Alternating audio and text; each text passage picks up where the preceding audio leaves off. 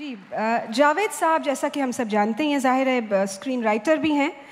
कहा जाता है और मेरा भी ये मानना है कि शोले से पहले का दौर था और शोले के बाद का दौर है हिंदी सिनेमा में। तो जावेद साहब, एक तरफ तो आपका दीवार फिल्म का वो आइकॉनिक डायलॉग है जो मुसलसल दोहराया जाता है, चार सू आज भी गूंजता है, मेरे पास माँ है। उसी खेमे में, उसी नोयत का, उसी तरह का एक और डायलॉग है जो इतना नहीं दोहराया जाता, त्रिशूल फिल्म में विजय का जो किरदार है, उसकी कंपनी शांति कंस्ट्रक्शंस, जो मेरी उम्र के हैं, अधेड़ उम्र के, उनको याद होगी ये फिल्म सीन ब सीन और उनको शांति कंस्ट्रक्शंस नाम याद होगा। तो उसमें विजय का ये कहना, जब वो एक बिल्डिंग खरीद रहा होता है, कि इस बिल्डिंग के लिए आप मुझसे जितना भी मांगते मैं आपको देता, आई एम पैराफ्रेजिंग, इस बिल्डिंग के लिए आप जितना भी मुझसे मांगते मैं आपको देता, क्योंकि जब ये इमारत बन रही थी तो मेरी माँ ने यहाँ ईंटें उठाई हैं, मजदूरी की है। तो ये तो ऐसे दमदार डायलॉग इन्होंने लिखे हैं। ये तो जाहिर है माँ की शान में, माँ की अकीदत है, आराधना है, माँ की शान में है। बाप बेटे के रिश्ते की जानिब इशारा मिलता है आपके इन अल्फाज में कि जैसे कोई अक्खड़ बाप अपने खुरदुरे सीने में शफकत के समंदर को छुपाए हो। So that often unspoken but deep love that a father has for his son, I am sure many people in the audience can relate to that. तो जानिसार साहब के बारे में ये तासुर है कि वो ज़ाती तौर पे शर्मीले थे, he was a reticent retiring sort of man, लेकिन उनकी जो शायरी है, जो शायरी है उनकी, उसमें दबे अल्फाज के बावजूद एक शिद्दत है, यू नो, द सतह के नीचे, the passion below the understatement, तो विच रियली इज़, जिन्होंने भी उन्हें पढ़ा है, दैट्स रियली एक्सक्विसिट माशाल्लाह।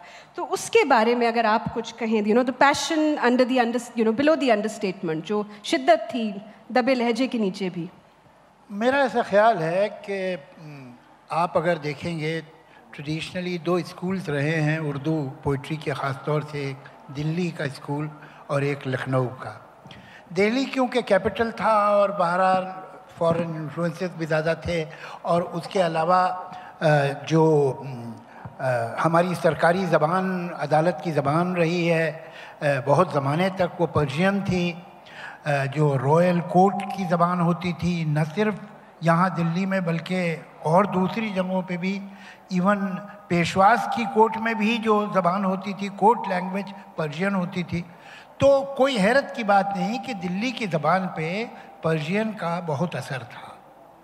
लेकिन जैसे जैसे आप दिल्ली से दूर होते जाते थे और लखनऊ की तरफ चलते थे, तो ज़बान सादा होना शुरू होती थी और पर्शियन के इन्फ्लुएंस कम होने लगते थे। और जिसे आप सही खड़ी बोली कहें और बिल्कुल साफ सिर्फ उर्दू कहें या हिंदुस्तानी कहें, हिंदी कहें, वो आपको फिर अवध में मिलना शुरू होती।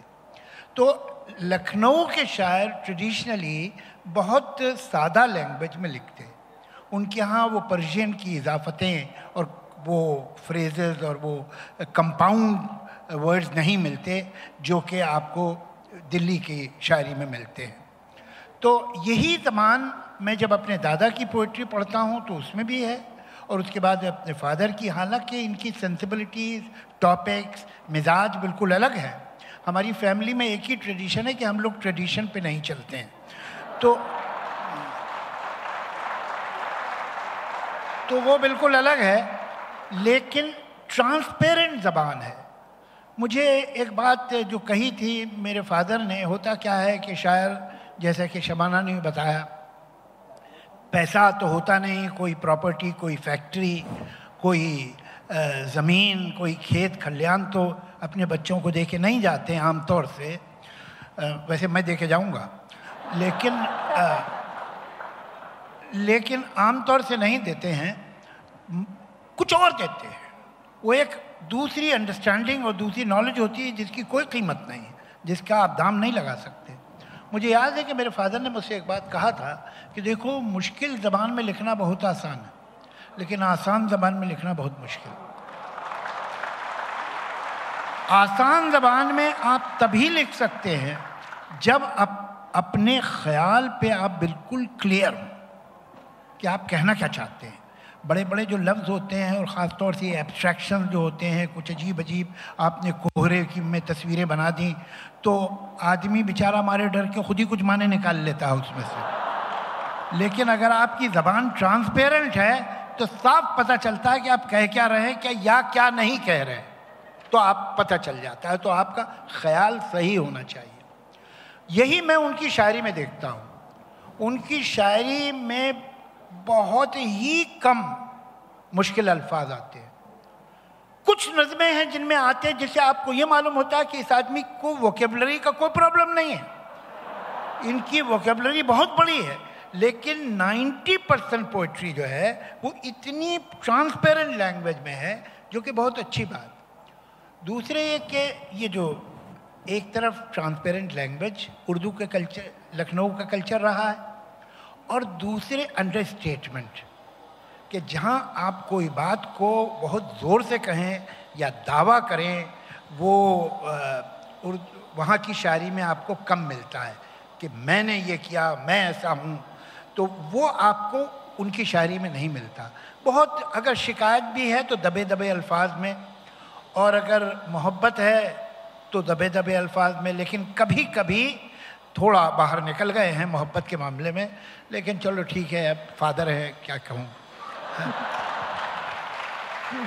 जावेद साहब, अगर मुमकिन हो तो कुछ मिसालें भी दें इस बात की, इस इजहार मोहब्बत की। देखिए एक दो शेर बड़े ख़तरनाक हैं कि ये हमसे ना होगा कि किसी एक को चाहे,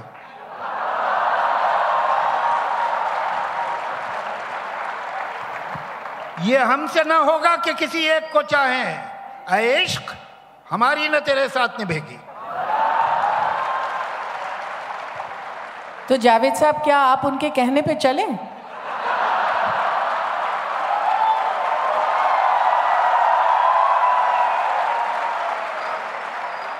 आपका क्या ख्याल है, सिर्फ एक क्लैप के लिए सच बोल दूंगा? एक और एक और शेर सुनिए कि देखिए, अब इस पे शेर सुना देता हूँ। यूं तो एहसान हसीनों के उठाए हैं बहुत, यूं तो एहसान हसीनों के उठाए हैं बहुत, प्यार लेकिन जो किया है तो तुम्ही से हमने। वाह, क्या बात है। तो ये ये ऐसे शेर भी कहे हैं उन्होंने, ऐसी बात नहीं है, लेकिन आम तौर से वो बहुत संभली हुई सी अंडरस्टेटेड पोइट्री है, धीमी आंच पे जिसे कहे वो शायरी है।